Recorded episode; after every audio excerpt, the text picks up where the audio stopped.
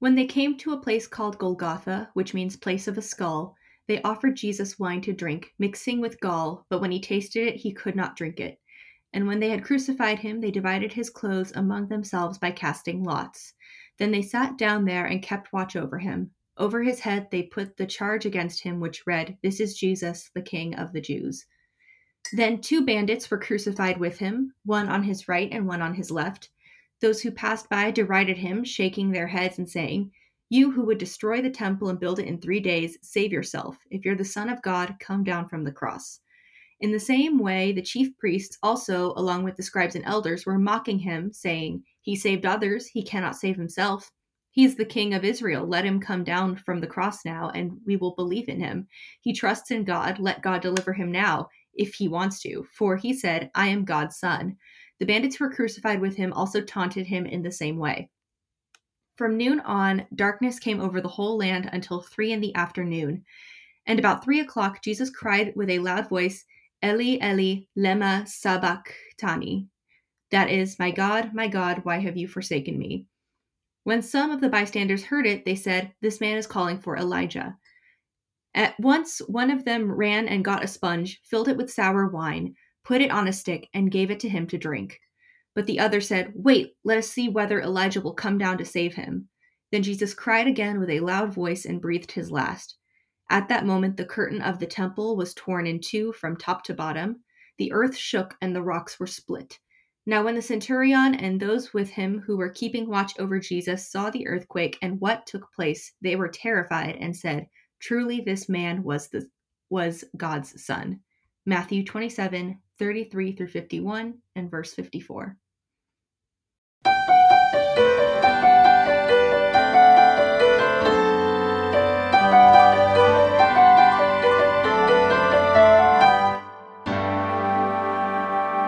I'm April Little, And I'm Anna Dowaher. And today, on this episode of Reclaiming the Garden, we're having uh, one of our Bible Dyke deep dives on the death and resurrection of Jesus Christ of Nazareth. Yeah. Um, and uh, when I was first thinking about the idea of doing Bible Dyke deep dives on the Gospels, I was like, well, for every single one of them, if we were to do just like a, a a deep dive on like each like book um, i was thinking i was like well the the biggest misconception to to sort of uh, to grasp with like each of these is um, the death what we were taught about the death and resurrection of jesus. Um, and so i proposed you know to you anna i was like well what if we did an episode where we were just analyzing like in each gospel story what it has to say about jesus' death and then you know what progressive theologians have to say about it? Um, yeah. so yeah that's what we're gonna do getting down and dirty and nerdy with scripture today with this story. Oh yeah um, so before we even get into it, um, I just want to say the date of Easter is cal- like the way that it's calculated, kind of witchy. Mm-hmm. Um, I learned from uh, our friend Mary Claire slash Faith Following's videos that Easter happens after the first full moon, that is after the spring equinox. So Easter can't happen before the spring equinox, and the rest depends on when there is a full moon, and that is that is literally like which is also calculated kind of based witchy, on yeah. moon and like spring equinox. Anyway, I also googled and found out um, because of course because of um, the way it's calculated, you can. I mean, I guess astronomers and whatever can just like calculate into infinity like when Easter's going to happen. Um, and so I googled and found out that if I live to the age of 100, that birthday will be on Easter Sunday, April 20th, 2098. Oh wow.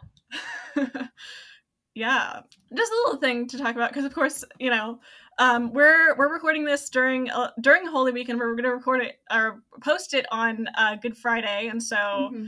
you know we're obviously like posting this video because good friday thinking about uh, easter as well and yeah um yeah, yeah this should be going up on april 15th mm-hmm. 2022 um yep. and that's so interesting i never realized that was how the date of easter was calculated. Yeah, I had no I idea. I just yeah, I mean, because obviously it's like different every year. So yeah, yeah, yeah, yeah. Because I remember last year specifically, it was a couple days before I hit my two week of my second vaccine, um, oh. which is a weird way to remember because it was the first outing I had been to since everything had started, like first Mm. time back in church in years and everything. So that's like how I remember. But in some years, of course, it's in March and it's earlier in April. So this year it's falling smack dab in the middle of April. Yeah, so now we're gonna get into it and um, talk about what we were taught growing up about the death and resurrection of Jesus. Um, which I mean, I, I know I know I think for both of us, it's uh, the atonement theory known as penal substitutionary atonement theory. Jesus um, died for your sins. Yeah. So the way that I was kind of given the whole talk is that like sin separates us from God like a chasm. God cannot look upon us while we are in sin because we're just so disgusting and dirty. We cannot be in relationship with God and deserve yep. punishment for sin. And so in order to cross the chasm and have relationship with God, we needed someone else to suffer the price for our sins. So Jesus came to die on the cross to do that, to die for all the world's sins and with that uh, God's punishment was placed on Jesus as he died.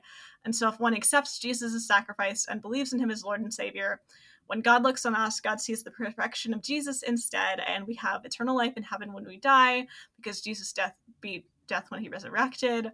Mm-hmm. Um, the sort of talk also is that like Jesus serves as the sacrifice that replaced the animal sacrifices that Jewish people performed in the Old Testament, which acted yeah. as atoning sacrifices for sin. Though I also, I um, in a podcast episode I was just listening to before we started recording, um, it's uh, one of the latest episodes of the Queer Theology podcast.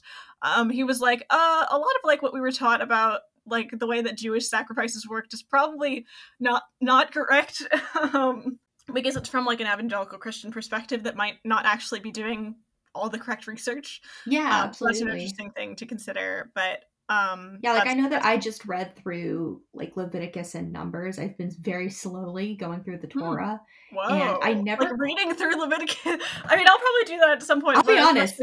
It was a lot. Um but there's so yeah. and I'll I'll be quite honest and say there were a lot of rules about sacrifice that I didn't realize and very like very very specific rules and I'll be honest and say that I did um not skip but I definitely mm-hmm. glossed over some of it cuz it was like oh my gosh how many rules can there be for animal sacrifice in the mm-hmm. Bible but I guess that's just to add to your point of like it's so much more complicated than kill animal on altar sprinkle blood god forgives you it was like no there were very specific right. ways to do every single thing depending on the sin that you or your family committed. Yeah. Um do you have anything else to say about like I guess particularly what you were taught about like the Jesus' death, the cross, everything like I was that? honestly taught the exact same thing. Mm-hmm. Um that yeah, like we were so terrible that like or we were created to we weren't okay we weren't created to be terrible but because of the fall well, of man the original we were terrible sin, right yes. yes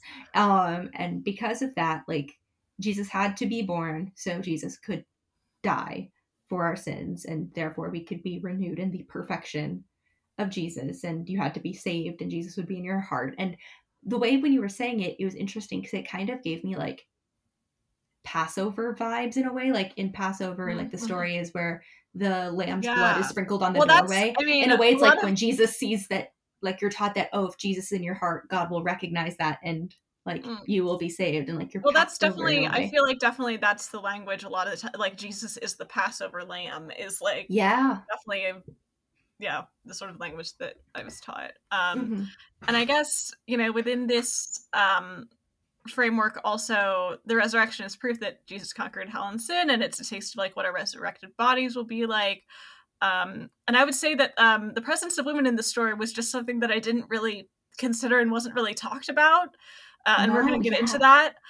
If anything, um, like the role of the women in the story, particularly, and again, we'll get into it, but particularly like Mary Magdalene not mm-hmm. recognizing Jesus because, oh, she thought he was the gardener. It was like, oh, silly Mary Magdalene. Like, there she is being a woman. But it's like, no, the bigger part of the story is like, that is the first person, like depending right. on what. And the gospel- first person to proclaim that Jesus is risen. I have seen the Lord. Yeah, like, like of course, depending on what gospel, because everyone is just a yes. tiny bit different. Except I think Luke is the one that kind of goes.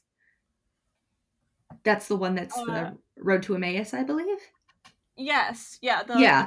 The road to Emmaus. Yes. Yeah, but otherwise, it's like the first people to discover Jesus has risen are the women of the Bible. Sometimes it's just Mary Magdalene. Sometimes there are other mm-hmm. women in the mix of that.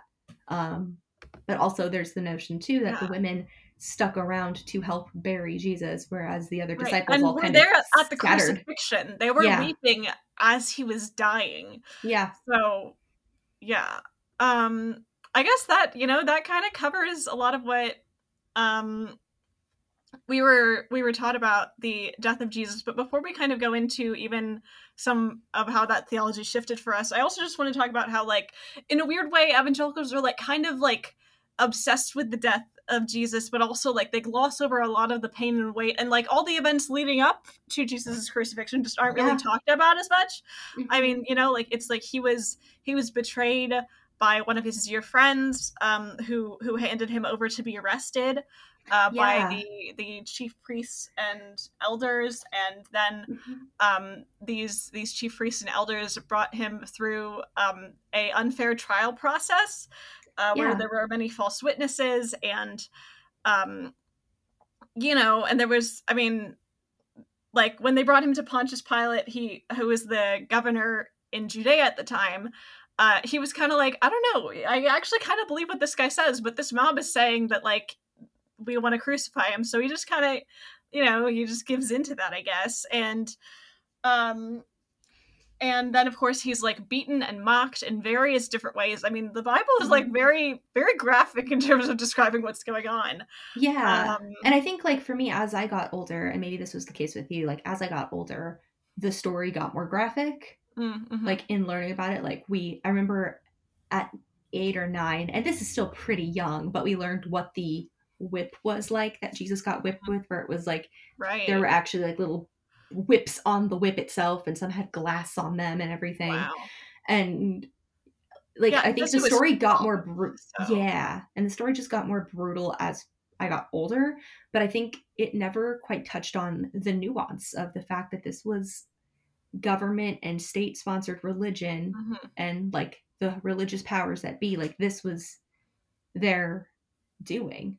Mhm. It was just kind of like, oh, Jesus Well- had to well, do it this was- thing. Yeah. Well, it was also, I mean, yeah, they're definitely the focus on like, oh, this was just God ordained. Jesus had to do this. Mhm. Um, but then when you actually read the story, it's yeah, a lot more emerges. And so, of course, I think part of how like it started to shift for me is because you know, as you consider things, like it just it starts to emerge that like, um, like the atonement theory doesn't make sense. I mean, I I would I was really scared to start questioning that because I thought that like Mhm. None of my beliefs about Jesus were ever going to change, even when like so many of my other beliefs were changing. Because I was like, well, this is the thing that I like have to believe that I was taught was like the most important thing in Christianity. Um, but then I was like, well, that, but it doesn't make sense. Like in light of the theology that I was actually taught, you know, like Mhm. the Trinity. The if God is a loving, self-giving being that is so complex that we need to talk about God in three persons to understand it, and if, as feminist scholar Bell Hooks said, love and abuse cannot coexist, then God cannot punish God's self. God can't place um, wrath on God and be appeased by that wrath. You know, it just Mhm. doesn't like it doesn't make sense in light of what we think about the Trinity. Yeah, absolutely. And I think similarly, it's like I feel like the big narrative, especially um that is said uh, towards deconstructing Christians, is like, well, then, like, especially when you say things like, I don't know if I believe in a hell or in the rapture or anything like that, like, then the big argument is, well, then why did Jesus die on the cross then? And it was always Right. hard to like for me to answer that and i think it's still a little bit difficult for me to answer that but i think i'm learning more as i'm researching because it, again it's just like you were saying like why would god need to punish god's self Especially if because like of the if God- creations that god so- created Another cool thing from the queer theology podcast: if God is omnipotent, that means that God creates all the rules. So, like, yeah penal substitution atonement means that God created a rule that God had to be satisfied by by child abuse, like that God's own son on the cross. Like, yeah, and that just doesn't seem like the God that we know, the loving God that is actually like in our Bible. So, yeah absolutely. Um you know there are these like calvinist theobros who argue that jesus is like eternally subordinate to god the father and like definitely going along with like penal substitutionary atonement along with that and it's like that shit is heresy by its historical definition because it denies the nature of the trinity as it has been understood in the church history and in the creeds. Um and yeah definitely like again glorifying like child abuse so uh yeah that was definitely how it started for me. And then, of course, Mhm. like after I decided I didn't believe that, it has been a long, long journey to figure out what I do believe about the cross. Um, well, how would you say it started to shift for you? I think this is going to sound really silly, and this will probably come up in our June Tony's episode, but Mhm. the the movie slash musical Jesus Christ Superstar Right? Yeah. because like it made Jesus into an actual person and it made like Judas and all the disciples into actual people. There isn't really divine Mhm. presence. There aren't any miracles happening because it kind of starts right before Palm Sunday and kind of goes through the Holy Week and into the Last Supper and everything. But there isn't anything divine about it. And some might argue that like, oh, well, that takes away like the Right. So of it. many it's, like, evangelical Christians are angry that it doesn't like include the resurrection. Yeah. yeah and it's interesting because for me it really humanized who jesus was um and jesus is praying to a god that's not really answering um and it was just like oh like i really i don't know what to do with this take but i really Right. In the Garden like of Gethsemane. I Yeah, like, there's a- prayer. Yeah. yeah that whole first of all that song's amazing um and also ted neeley is the best of the jesus screamers i might include slightly off topic there is a video online where someone compiled all of the times that jesus says why? in that song and it's all the different jesuses. And it's one of those things i share every single easter because it's brilliant. Um, but we'll include that in the show notes. Anyways um the lyrics of that song is so poignant because like that show was written by someone who is secular and it's coming from a very secular perspective but that's the thing that made me realize like the importance of like the crucifixion that it wasn't just like jesus being like i'm all right with this like this is what i have to do it was like this is what i have to do but i do not want to do this like Yeah, I mean, and that, yeah, that's an interesting. Okay, interesting that the way you worded it. Like, this is something I have to do, but I don't want to do this because, like, one thing that I was wrestling with as I was reading through, you know, we uh we kind of read through all of the, um, basically the ends of each gospel. Um, I Mhm. started it. I think I marked it like in the NRSV. The header would say the plot to kill Jesus is where we're starting, and then to to the end of the gospel. Uh, um and you know something as i was reading i was like you know it seems like he definitely like he knows what's going to happen and he keeps talking about like the scriptures need to be fulfilled and didn't you hear that like the or don't you know that the son of god needs to be handed um thrown into the hands of sinners and crucified um and then you know like jesus asked like may you in the garden of gethsemane may you take this cup from me but not as i will but as you will.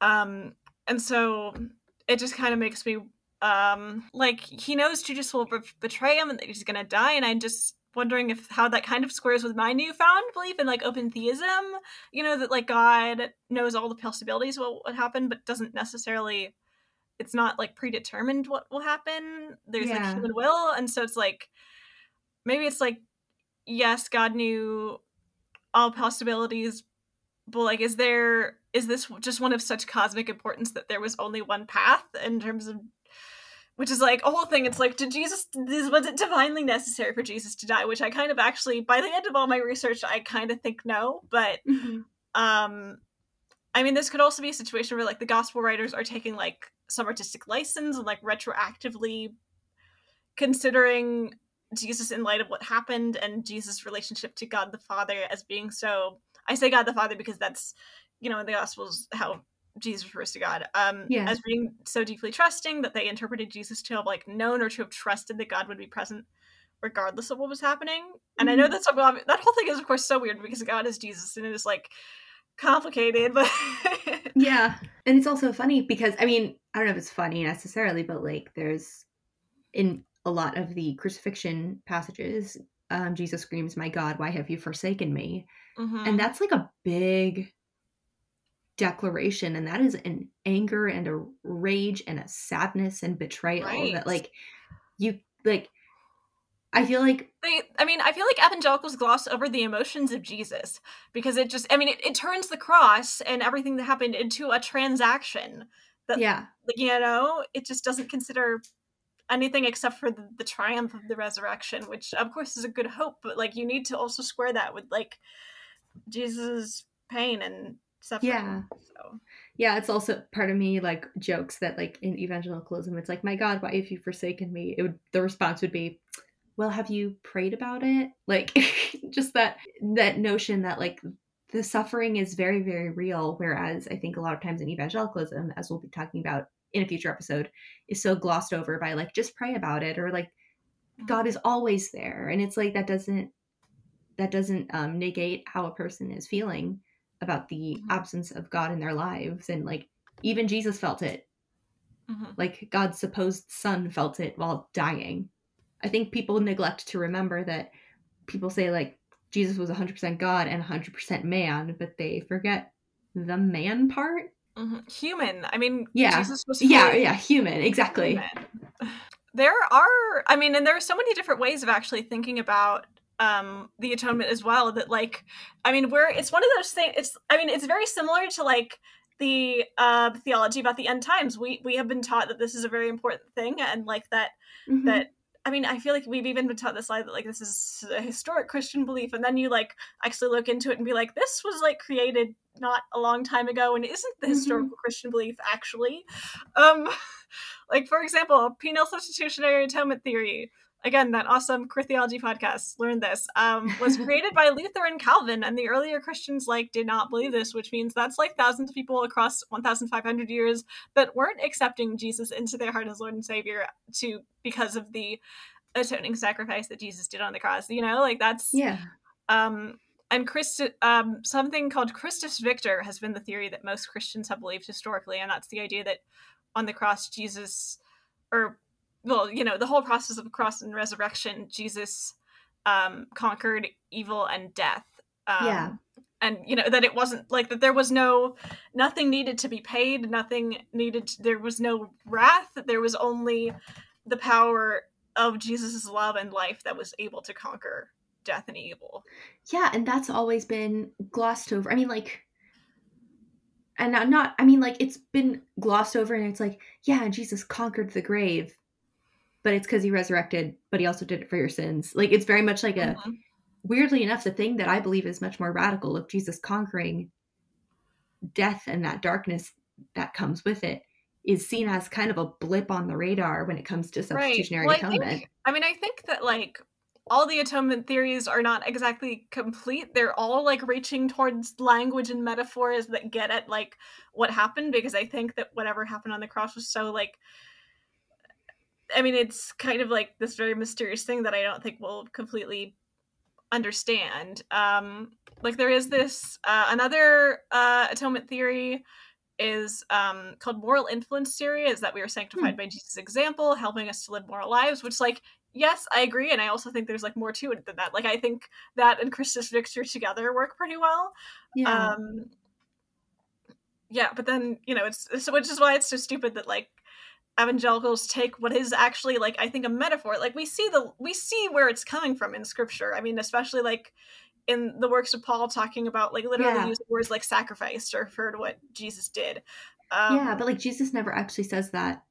Yeah, himself. It's you're absolutely right. All of the notions of that substitutionary atonement really does come from Paul's letters, mm-hmm. um, in an effort to convince other Christians of the sacrifice of Jesus or people that he was trying to convert in a way mm-hmm. of like this is what Jesus did for you and keeping that well, story. I mean, Jesus I feel alive. like it, I feel like definitely that is fitting within like his own his own culture and also the cultures that he is mm-hmm. um, evangelizing to. You know, he had to he had to make a way f- to make the gospel culturally relevant, and so that's the way that he did it. And I think, of course, um, uh, Rachel Held Evans. This is a good segue because I, I, I, this is actually mm-hmm. isn't in my notes. This is an extra thing, but then I'm going to also talk about again her again when from something in my notes. But um, in I think it's inspired in um gospel stories. Uh, she she talks about how like the good news is kind of in a way like different to different people based off of their circumstance and their culture and everything. Um,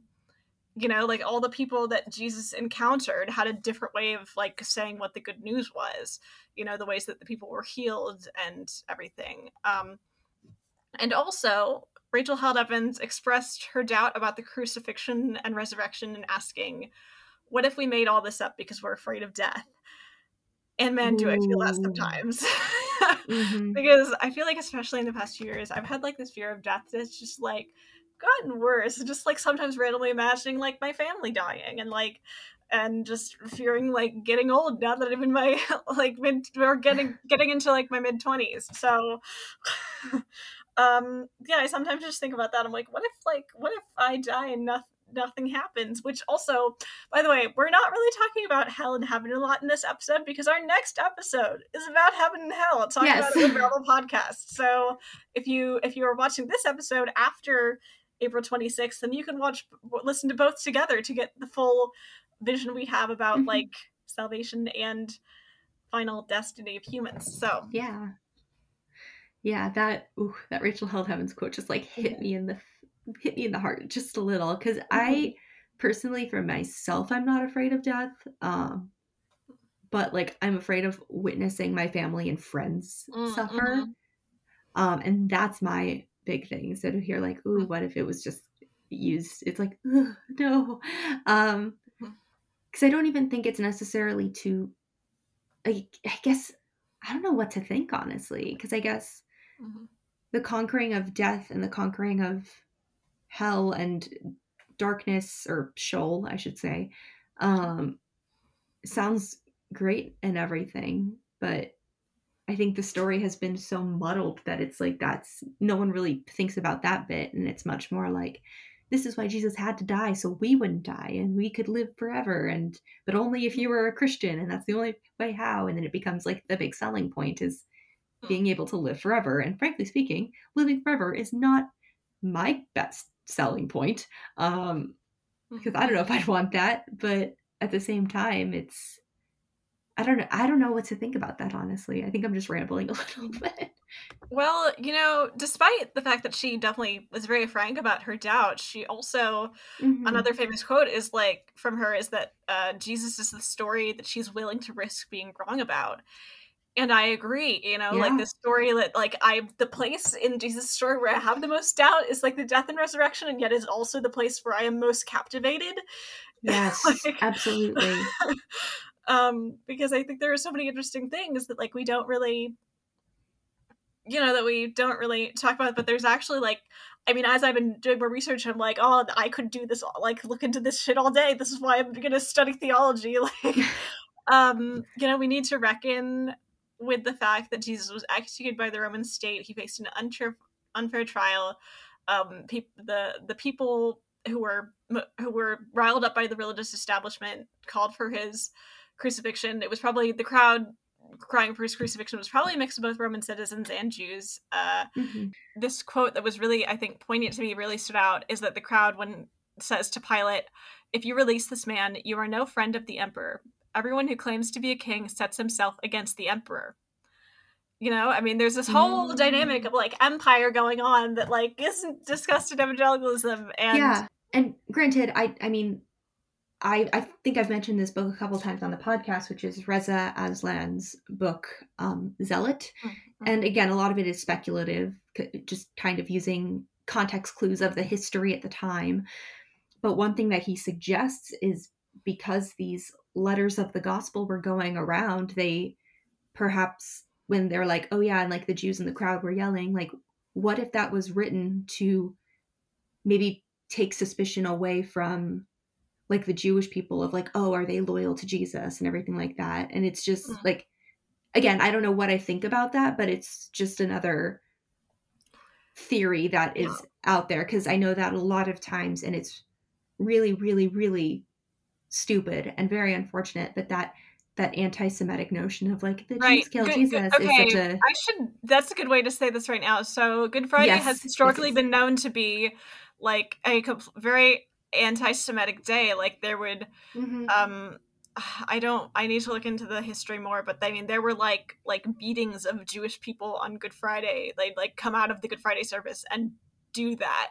So, um, yeah, because there's this whole like myth that like the Jews killed Jesus, even though the person who hands over Jesus to be crucified is this Roman governor. Yeah. Um, and like it's i mean it's roman centurions who are actually carrying out the work of literally like putting the nails in jesus's body Yeah. So. And it's a really um, this is the one thing I will never understand slight tangent. I will never understand anti-Semitic Christians. I'll never understand it Right? because, Because Jesus our savior was was Jewish. Jewish. he was not Christian, he was Jewish. The people that happened to follow him afterwards called themselves Christians, but all its disciples were Jewish. Like every single per hero of the Bible, and some of the anti-heroes too are Jewish. Like it's I'll never I'll never understand it. And so when people use that narrative of like the Jews killed Jesus, like Mary, that's why they're And I also- or whatever. I It's like no, they Yeah. I mean, yeah, and uh, also the idea that Jews continue to like deny Jesus as Messiah. I like that some. I've heard some progressive Christians sort of talk about this view that like the Jewish people have their own covenant with God. You know that they Yeah, don't. I like don't need that. to like. Yeah, we don't need to like try to force them to become Christians because like they they are they have their own way of relating to God. I mean, and that same probably goes for like you know a lot of other world religions, but particularly I don't know. I like that Christian perspective of looking at it that way.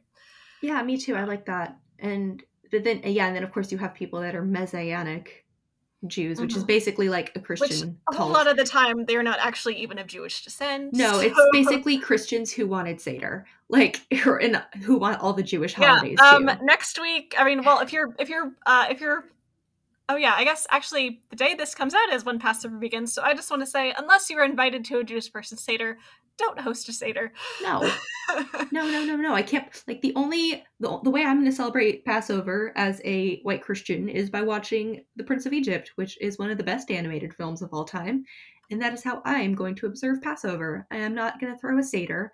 I am not going to do any of that because I'm not Jewish. Like it's. It's Yeah. like just another example of if you're invited of to a seder by a Jewish friend, cool. But otherwise, no. yeah. Otherwise, it's just another example of appropriation, Mhm. which Christians unfortunately seem to be very good at. Um. Oh, another thing to talk about in regards to analyzing, like Jesus's the the whole thing leading up to Jesus's death through like the lens of anti-empire. You know, Jesus's like charge on the cross of what he was accused of is that he is the king of the Jews. Mhm. Um, which is to say that he was a criminal because he was a threat to the empire because he was Mhm. claiming to be a king. And it's so okay, something like so interesting about that is like, you know, he's always asked so many questions about this. Are you the Messiah? Are you the king of the Jews? The answer is most of the time you have said so.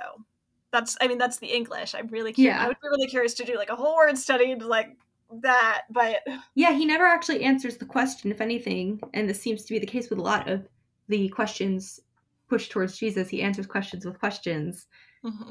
or says, "That's what you say, I am." Well, like, or those maybe, were your I mean, maybe words. the way that it's kind of like you're placing this expectation on me, and I'm I'm subverting those expectations. You know, like it's kind of the feel that I get from that answer. He's like, "Well, you guys are saying that. Am I? Do you do you believe? Do you believe that a poor poor Jewish man from Nazareth can be the the the savior, the Messiah?" Um, yeah, it's interesting. Um, Yeah, he was just he was beaten and mocked through the whole way through his arrest trial torture and crucifixion. And like somehow evangelicals look at and think about just the glory and triumph of the cross afterwards. And i think why i actually really love good friday services is because they like let us sit in the tension of the moment. Like yes there's easter sunday which also includes room for doubt and fear because the women and thomas had mixed emotions and doubts and all that. Um, Mhm. other disciples too. But we don't want to skip from palm sunday to easter exactly. that was one thing I really liked about the Good Friday service as well, and this was at my old mega church. Um, again, y'all know my issues with them. Mhm. and with mega churches in general. But I remember one year, the Good Friday service they did was they had six of the different pastors on stage and they said their interpretation of the six phrases that Jesus says before he Mm. inevitably dies. Um, or the six things he says on the cross, like, I am thirsty, like, where's my mother? It is Mm. finished. Like, and each person kind of gave their interpretation of it, which was like really Mhm. cool yeah and then we sang the song in christ alone but ended the song at there in the ground his body lay, light of the world by darkness slain. And the song ended, and he's like, Oh, we'll whoa. finish the song on Sunday. And it's just like, oh shoot. And then of course, um, as expected on Sunday, up from the grave he rose again. And like they finished the song. But that Mhm. was always like really poignant to me, was just Wow. That's And cool that even- you had at your mega church Good Friday service because like Yeah. just like Lent and Holy Week are not existent in like the church that I grew up in. So Yeah, and it, yeah, and like that because I had always kind of grown up being like Good Friday was just a real downer, but it was a downer because it was leading to the glory of the resurrection and of the cross and all this sort of thing. Um, so that was like really being at that particular church for a couple of years for the Good Friday services. That was like where it was like, oh, this is really like this like it was really the gravity of that day and it was always like on the screens they'd have like enter quietly and exit quietly like almost like you were going into a funeral setting Hmm. which Mhm. was really cool and i really liked that Mhm. and of course easter was like a big old party afterwards but otherwise i really enjoyed those services yeah, I mean I think what I like about the whole more embodied practices related to like Lent and Holy Week is because it's like it helps us like remember and kind of live the story. I mean, because you know, Jesus when he was talking about to his disciples about what his death and resurrection meant, it was in the context of a meal. Um, known as the Last Supper. Um, in Luke, it says he broke bread and said, This is my body, which is given for you. Do this. And to quote Barbara Brown Taylor, not believe this, but do this for the remembrance of me. Mhm. And he said, This cup that is poured out for you is the new covenant in my blood. Um, I mean, you know, Jesus was like giving us something for us to act out and live and not just like be a belief that we assent to, I guess, you know? yeah Um, yeah that's a very interesting like i i never even like put the two and two together of like do this in remembrance of me. It's not believe that believe this later and tell this to everyone later that like this thing's gonna happen but it's like do this in remembrance. Like when you eat and you drink you will remember mhm, who i am and you'll remember this last meal we shared as friends. Mhm. Which again just adds to the humanity of who jesus really Mhm. is Yeah. Um, do we want to talk a little bit more about the presence of women? I mean, we kind of we kind of talked about that. What's interesting is that I think Mhm. I think in in this I think in all synoptic gospels, uh, which are um, Matthew, Mark, and Luke, uh, that is they're synoptic because they follow pretty much the same structure of events Yeah. with like some differences. You know, I mean, pretty important differences. Um, but um, I believe in each one there is a story of a woman who anoints Jesus' body with the jar of ointment. Um, it's uh, I think it's only in one gospel that she's named as Mary Magdalene that's doing that. Um, and this is kind of a foreshadowing of his death and burial. Um, and then there are the women who stayed with him at the cross. Um, the women uh, who first saw him, you know, proclaiming, "I have seen the Lord." I think that it obviously it matters, and especially because like these accounts were written and copied by many men, and we're not going to get into authorship right now because we'll do that when we do individual in on each individual gospel. But yes um you know and at the time like a woman's testimony would not be accepted in courts so like during the time that these gospels were written it would have been a count against them to claim that it was a woman who first saw the resurrected christ and yet they still chose to put that in there each like Mhm. each and every person who was involved in the original writing and the rewriting of and copying of these texts decided to keep it and have that be the story. Like I feel like it would have been so easy to say that Peter was the first to see Jesus. That would make a lot of sense. But it's that's not the story that we have.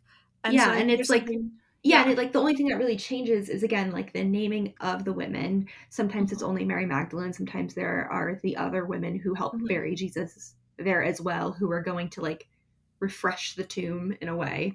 Um, who stumbled upon the tomb being open, and then like I think in every story as well, with the exception of the road to Emmaus, it's the women go and tell the disciples, and they've been the disciples, the male disciples, they've been hiding out this whole time. Like they Mhm. were scared. they're they terrified. scattered. Yeah, like they're like, we're gonna die next. Like yeah, like as any reasonable person would be. Like, but they're like they've been hiding out, and then the women are the ones who are like, we just saw Jesus. Like, what reason would they have to lie about that? Like Mhm. that and then they're just like, no, we don't believe you. Like, the, you're lying. Like, because again, they wouldn't take a woman's testimony. And then, of course, Jesus shows up and they're like, whoa, you're back.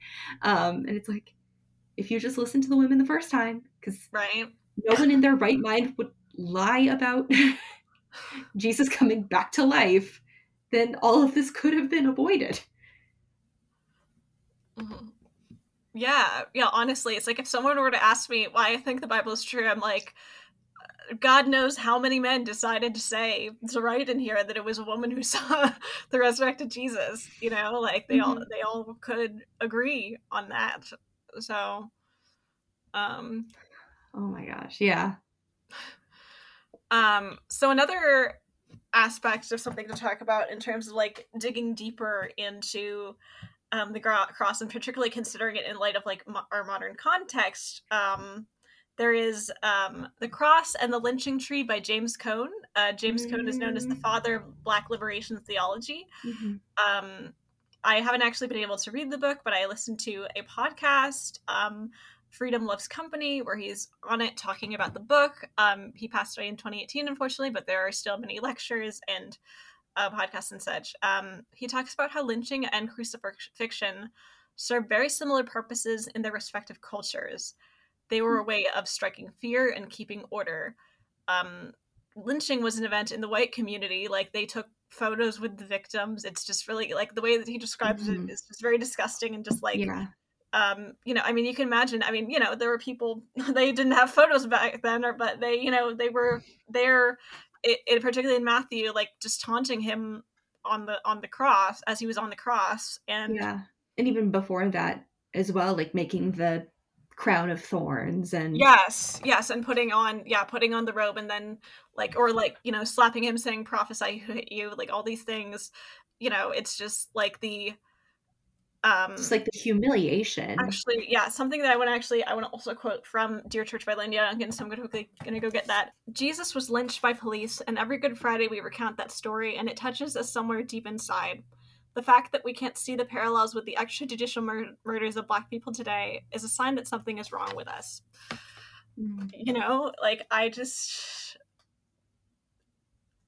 it yeah um and it's interesting to think about how even like progressive theologians at the time, like at, at the time of lynching, uh, when when lynching was at its height, um, like Reinhold Niebuhr didn't really speak out against lynching because it was so widely accepted. Like anyone who even slightly spoke against it would be cast out. Um, people could, uh, to quote James Cone, have the eyes to see black suffering, but not the heart to feel it as their own. Um, mm-hmm. Um, you know, and it's so interesting how like we who who claim this religion and the the cross is one of our greatest symbols, like don't I mean, I feel like yeah, a lot of white Christians don't necessarily see the similarities between that and the violence faced by, you know, not just um, not just black people today, but also like the uh, the bombs that America, the American government drops on civil, regular human beings in various yeah. countries, and and even just um, like the, I even think of like the death penalty and like right execution which and, and incarceration. incarceration which yes. again so, is really unfortunately like in terms of ratio i mean when you think about it like yeah jesus when i think about like in the gospels of him having an unfair trial it makes me think about incarceration mm-hmm. you know like jesus i mean and at the time i they also had prisons you know paul was imprisoned a lot of the time during yeah. his ministry and so yeah, it just makes me think about how like the the same evil that killed Jesus, we have to see how it is going on in in our on our, in our own yeah, world today. It still exists. It's just evolved. It's just different methods of torture and killing of innocent innocent people. Mm-hmm. Yeah, we have to um we have to see the sorry, let me find it in my notes. Um, sure. We have to see the crucified. We have to see the crucified bodies in our midst and stand in solidarity with him, which include the incarcerated and those who die by police violence or other violence. And mm-hmm. we need to advocate for restorative justice in place of retributive justice, for the abolition of prisons and police in favor of healthier, more liberating models of community safety. And actually, mm-hmm. on the day that this episode is posted, I'm going to probably be posting resources related to prison and police abolition on my Instagram, and I'll like tag reclaiming the garden so you can also share that to our Oh, story. that would be awesome. Yeah, I might. I'll add that to our link, the link in our bio as well. Just ways to help incarcerated populations. Also, if you have not seen the movie Thirteen, which is on Netflix, it's a documentary. Mm-hmm. Um, please watch it. It is about basically the incarceration of Black people and the history of that. And I And think one also- statistic I haven't- given. No, oh, I was gonna say one statistic given is, and I could be misremembering, but I just remember it was a really shocking number of twenty percent of all incarcerated individuals, like all over the world, are in the United States. Mm. Yeah, I mean, that's J- ridiculous. talked about that too. Cone talked about how he was like, more we imprison more people than Iran, more than more than any, you know, just any country in like the Yeah. world, and it's just like that is so crazy to think about because I mean, like and for into this, but I mean, like dumber reasons too. Like, I mean, Yes. depending on like the, our gov, like the government stuff too, because like apparently we also have more people in prison than in China, which is one a substantially bigger population, and two throws people in prison for political thought crime. Like, fortunately, like, I mean. I guess like the U.S. has done this as well. I realized I was coming out from a very white perspective, but it's like, Mhm. wait a second, no, no, no, no. People have been thrown in prison for political thought crime right, in the United States. But like even places where censorship is so high and you can be Mhm. thrown in jail for literally anything. Russia, The US, there are more people incarcerated in the United States. Like and mhm. again, for very very trivial reasons. And I mean, effectively, it's also a new form of slavery. This is something Mhm. that I I haven't read it. This is on my book list. I have so many books to read. Mhm. Um, um, uh, Michelle Alexander's The New Jim Crow. I uh, want she- to read that. I have not read yeah. that yet. Yeah, I mean, um, just one of the things that Cone was saying is that how, like, he talks about how this whole our, our whole prison system has been set up as a way to just like replace slavery. You know, Mhm. like it, because I mean, it means that people lose their often lose their right to vote, and often means that they also can uh, work for literal pennies a day. Like, to And if you have a felony, your job prospects go down substantially once you're released because every job application I've ever filled out asks if you have a felony. Mhm.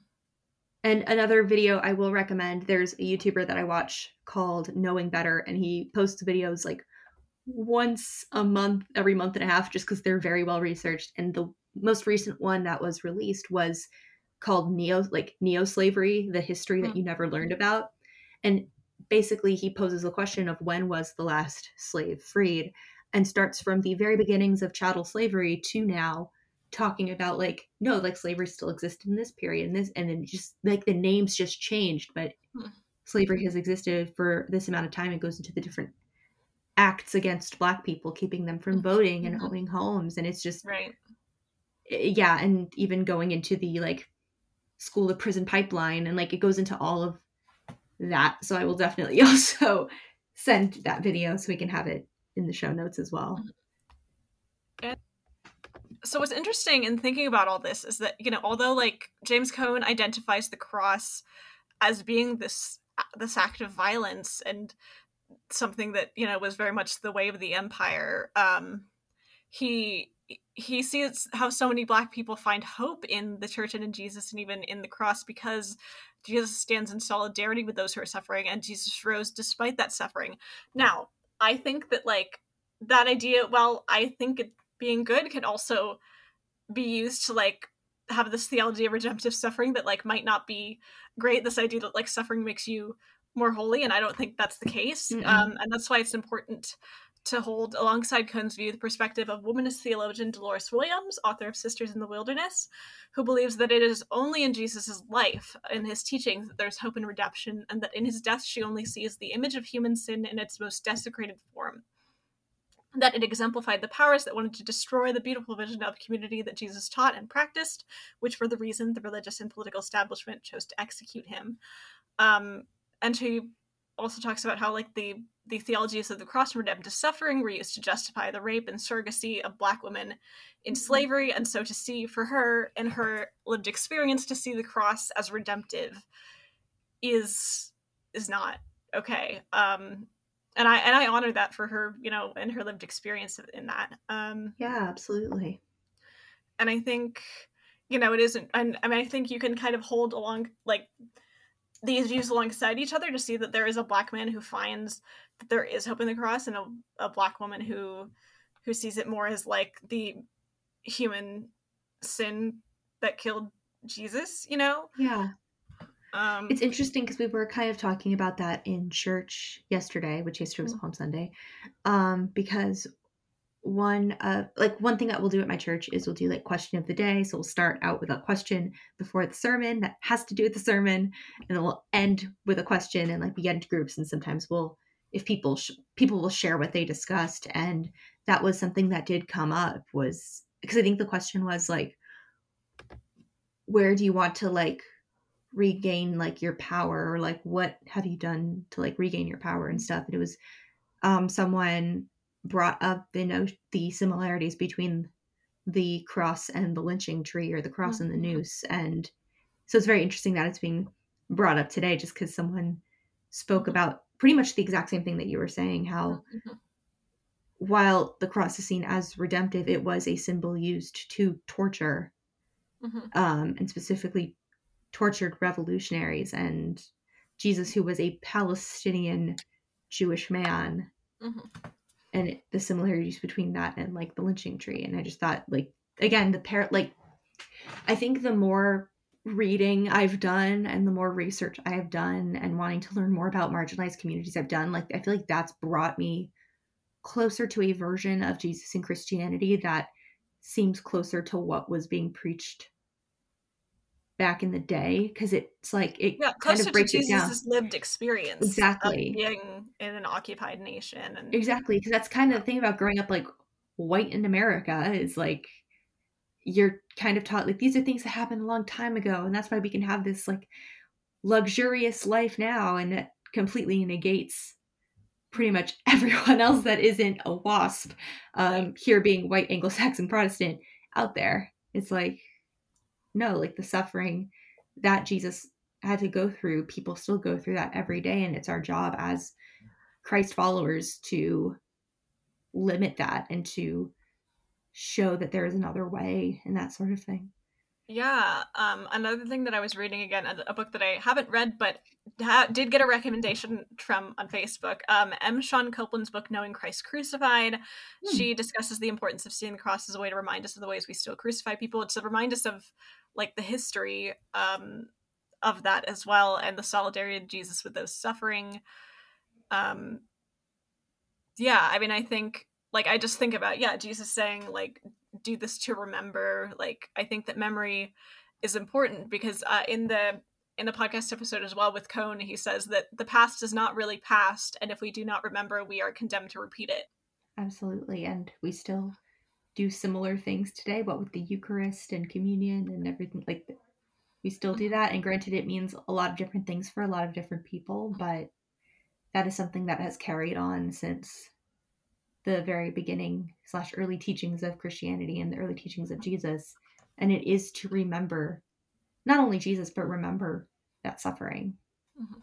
and can also be used as a means to remember the suffering of those of people today Yeah, I think kind of holding, you know, these these theologies from Black liberation theologians together, I kind of have come to, I guess, not quite a conclusion, but I don't know. This is where I'm at. The cross was like not divine necessity, and in fact, was representative of the evil of empire. But like that's also not the end of the story. We hold the grief and the pain of both Jesus and his disciples, but also say that Jesus did beat death, that his life and love and goodness were stronger than the powers that plotted to kill him. And I think that's really powerful. Um, I'm curious if, like, in any of your research that you were doing in preparation for this episode, is there anything that kind of like when you, as you're reading, you were like, "Oh, I've never like thought about it that way before," you know? Because for me, it was definitely like the whole thing related to uh, the Black liberation theology. definitely similar like in terms of the black liberation theology and just that reinforcement that the jesus story would not exist nor would it have the power that it has now without without the marginalized like Mhm. without the women who were there to witness the resurrection and like without it's so interesting too because i think people tend to forget there was joseph of arimathea who pays for Mhm. jesus's burial cloths and spices and stuff and he was kind of considered Uh, he- I rich, think he- and also rich on the on a council. I don't know exactly, but he was he was of the rel- religious establishment. yeah, and he was someone who had to secretly believe in, secretly follow Jesus because he couldn't be forthcoming about it, but still paid for Jesus's which I'm sure at the Yeah. time was probably. I mean, yeah, I'm sure that not the co- the common people like like Jesus probably couldn't afford a proper burial. Like I I'd probably have to look into the history of this, but yeah, I'm assuming that that's probably the kind of burial that he had was not typical for a poor man. Yeah, absolutely. It's just like the people that you wouldn't expect. And when I say expect, I mean that from our very American evangelical leanings, the people like the Christ story, and especially the crucifixion and resurrection, would not have happened without the marginalized. Mhm. Um, there's just no way it would have ever seemed to exist because again, the women were there. They watched him get crucified. They were crying at the cross. Ma- like his I own mean, mother was the- there. Yeah. I mean, some disciples were of better means than others, but I mean, a lot of them were poor fishermen. So that's another thing too. That like, yeah, Yeah, absolutely. It's yeah, it's just incredible to think about and it kind of goes into Jesus's whole like story anyways. Like the first person he reveals his divinity to is the unnamed woman at the well. And like he, and again there's like the women are such an important part of the it Jesus says story in okay, general. Yeah. It says that wherever the good news is preached, the story of the woman anointing Jesus will be told, Mhm. like in remembrance of her. Absolutely. And it is. Mhm. Like it really is.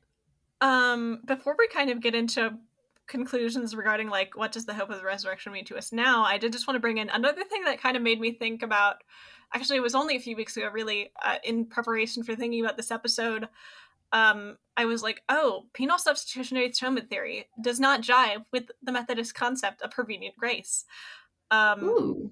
so in Methodism, there are like different words for grace. It's really cool, and Mhm. um, but this grace is specifically one that goes before our own actions, before our decisions. So like God can be present in people's lives before they even know it, or have like prayed the prayer to welcome Jesus. You know, um, justifying grace happens when we turn to God and seek to atone for the wrong we've done. But even before that, like God is looking on us with grace and working in our lives, which means that God isn't separated from us like a chasm. And also, you know, there's the part in Romans where you know Paul says that nothing can separate us from the love of God, nothing in all Romans 8:38. creation, which you know sin is something in creation. So that means that sin cannot even separate us from God's love.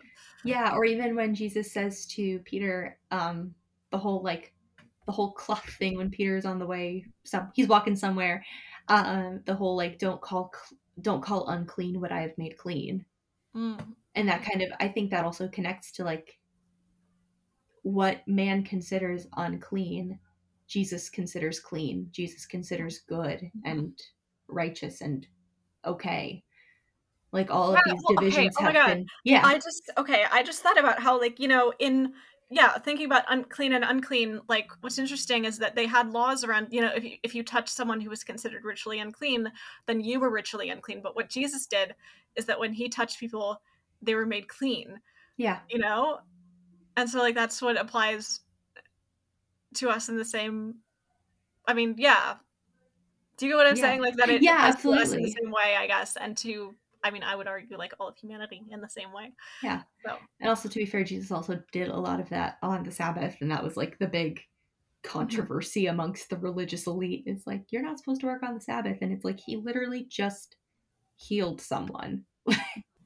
Um, so I'm wondering what you would say the both the cross and the hope of the resurrection. What does it mean to you now, and how does it affect how you live? I honestly like. I'm still kind of working it out for myself, to be honest, um, because I was so valid.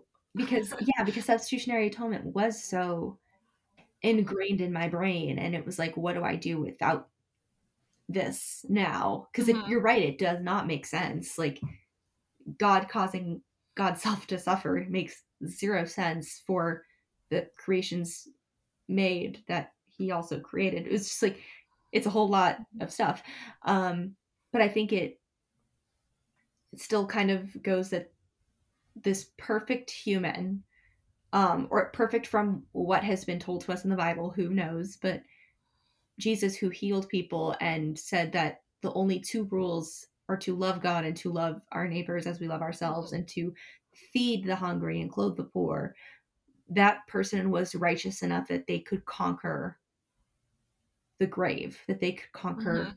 Death and not just death but like a very humiliating and degrading death Mhm. um and i just think that there's something really beautiful about that because it's like the message of jesus didn't have to die and also a him. god that was a god that was so good that he forgave their jesus forgave the people who were nailing him to the cross. I just you know I think while he was on the cross. Yeah he said forgive them they know what not what they do. And so i just think it's not just about like the love and life but also about the goodness of jesus Yeah. that like was part of his power like a, a goodness that was like yeah it was a power that was Mhm. everything that the empire and the things that killed him wasn't you know? Yeah and like that that couldn't even be killed. And even as jesus's human body was dying the goodness of jesus and the message of jesus Mhm. could not die. And it survives not only due to the resurrection but due to the bravery of the people Mhm. that were able to witness his resurrection and then subsequently the people who kept jesus teachings alive. Yeah for me um obviously the story is something that i've wrestled with a lot of i mean since like 2018 when i basically was like oh i don't believe this so what do i do? What do, do i believe about this? And every like Mhm. every time good friday comes around i always like i'm kind of like looking online and seeing what the discourse is. Yeah. Um, there's also okay on twitter i know it's going to happen this week there's going to be discourse related to like christians who don't believe in a physical resurrection which i I- if someone says they're a christian they're a christian i take their word for it like if Yeah, they absolutely. believe in the physical resurrection okay for me though it particularly like i i do believe in the physical resurrection of jesus and um the glimpses we get of the resurrection of jesus are really interesting like he's he's in the body he died in it's Mhm. not a new body he has scars and what's um really interesting uh trans theologians like austen hartke have considered like um the the scars of jesus being in solidarity with the scars of trans people who you know have scars from g- gender affirming surgeries Mhm. um I've definitely seen the specifically the pictures when Thomas is touching Jesus' scar on his Mhm. side, and that's seen as kind of a parallel to those who get top surgery. Um, like well and what's important also is yeah. that jesus is always giving consent to show his scars like and he doesn't owe that to people Mhm. you know it's always you know he has the agency. And um i also think the idea that god has wounds is so compelling you know that like god yeah that god faced this incredibly gruesome death. And and so it's like the pain that we yeah the pain that we face feeling that god is in solidarity with us in that i think is really powerful. Mhm. Um you know this god is not distant but is well acquainted with our pain um i also think it's fun that jesus still eats food uh because i'm Yeah. like i hope to eat food in heaven i'm glad that even though we probably don't need it our resurrected body is still Food's processed great. food um uh oh this is kind of like another random thing but Mm-hmm. um uh i remember it was like always weirdly focused on in terms of like talking about jesus' resurrected body in the church i grew up in. They were like oh yeah he can like walk through walls and stuff. Like he can because he he randomly appears in like several locked rooms when you read the gospels. He appears to his disciples who are in locked rooms because of course they're afraid they're going to get arrested. That's why they're in locked Yeah. rooms. Um and um anyway going back to more serious things i think that like christ inaugurated a new kind of humanity when he rose from the dead. You know i think that he beat death and our own evil not through wrath but through love through restorative justice. Um and yeah his love and life proved to be stronger than the death of people that killed him. And Mhm. i don't think that jesus calls us to suffer as he did though we can find solidarity if we are with with Yeah. jesus if we are suffering and i think jesus is calling us to a new way of living where our love can exist in the midst of our suffering as the more powerful force and i wanted to share some lyrics from a song that i'm going to sing on good friday this week at the service that i'm that i helped create the liturgy for and everything um Yeah. yeah, the song by the Porter's Gate, um, sung by uh, Audrey Assad and Josh Mhm. Garrels. Your kingdoms come and built upon wooden nails gripped with joyfulness. So send me out within your ways, knowing that the task is finished. The dead will rise and give you praise. Wooden nails will not hold them down. These wooden tombs will break them soon and fashion them into flower beds. The curse is done, the battle won, swords bent down into plowshares. Your scarborn hands will join with them, serving at the table you prepared. And I think that sums up what, yeah. I, what I think about the cross and resurrection. That's, yeah. Amazing.